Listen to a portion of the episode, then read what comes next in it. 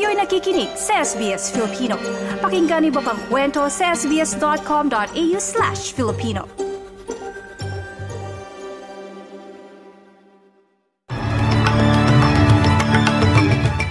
Sa ulo ng mga balita ngayong ikalab ikalabing anim ng Oktubre taong 2023. Australia nakikipag-usap sa commercial carriers sa pag-aayos ng mga flight para sa mga Australiano na nasa Israel. Overseas Workers Welfare Administration o OWA nangakong tutulungan ng pamilya ng mga nasawing Pilipino sa Israel. At social media platform na X pinagmumulta ng mahigit 500,000 dolyar. Ang dahilan, alamin.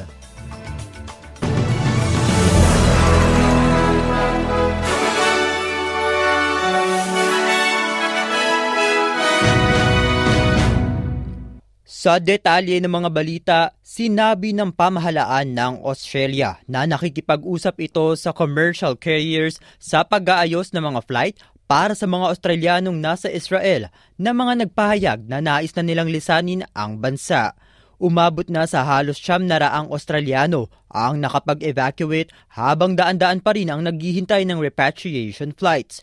Ayon kay Anthony Goldman, Joint Managing Director ng Goldman Group, nakatatanggap ang kanilang kumpanya ng mataas na demand ng flight request mula sa mga tao sa Israel na nais ng commercial flight na kasalukuyang pagsubok ng kanilang grupo. Availability of seats is slim. Uh, we are managing to get people uh, to access uh, El flights, specifically towards the east, towards Asia, which is good, but there is limited availability. There are a lot of Australians uh, wanting to get out, holiday makers who were literally in Israel last Saturday and have had their holidays disrupted. A lot of uh, Israel study programs operate, so a lot of those students are wanting to leave Israel Nangako ang Overseas Workers Welfare Administration o OWA na tutulungan ng ahensya ang pamilya ng mga nasawing Pilipino sa Israel dahil sa sigalot na nangyayari. Anila, patuloy silang nakikipag-ugnayan sa mga ito sa nakalipas na araw. Tatlong Pilipino ang naitalang nasawi dahil sa mga armadong pag-atake, habang tatlo ang kinukumpirma pa ayon sa mga autoridad. Ayon sa ulat ng ABS-CBN News, umabot sa 22 Pinoy ang nagsabing nais na nila bumalik sa Pilipinas dahil sa gulong nangyayari sa pagitan ng Israel at Hamas. Nasa 30,000 kababayan naman natin ang kasalukuyang nananatili sa Israel.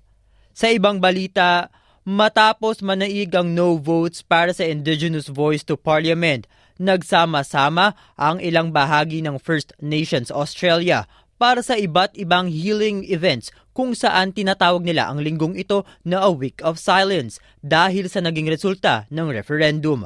Hinikayat ng democratically elected First People's Assembly ng Victoria ang mga Aboriginal Australian na maging sensitibo sa kanilang nararamdaman gayon din sa ibang tao. Narito ang pahayag ni Shane Sturgis mula sa isang Aboriginal Corporation tungkol sa kanilabasan ng referendum. The votes are in, the country has said their piece, they have had their voice, um, and it's now time for us to start reconnecting and working together to become stronger and more resilient. This is not the first time we've had to overcome adversity, um, and it won't be the last time, but it's an important time for us to reconnect.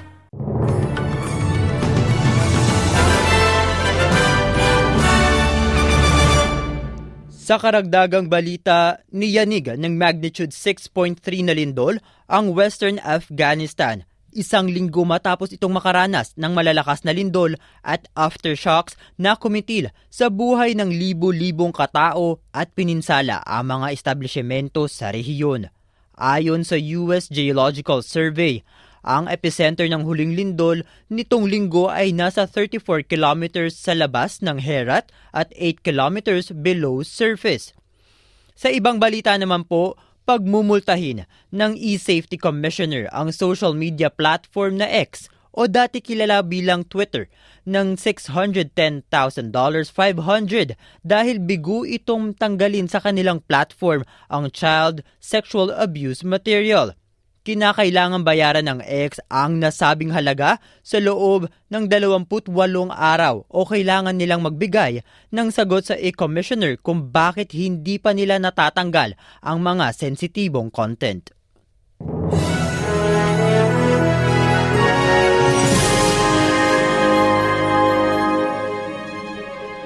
Sa palitan naman po tayo ng salapi ngayong lunes. Ayon sa Reserve Bank of Australia, ang isang Australian dollar ay katumbas ng 63 US cents.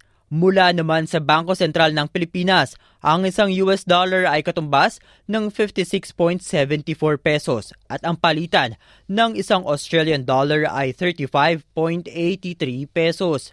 Sa lagay naman po ng panahon ngayong lunes, makakaranas ng pag-ulan ng mga sumusunod – Melbourne at 15 degrees, Hobart at 16, Canberra sa temperaturang 15 degrees, Wollongong at 22.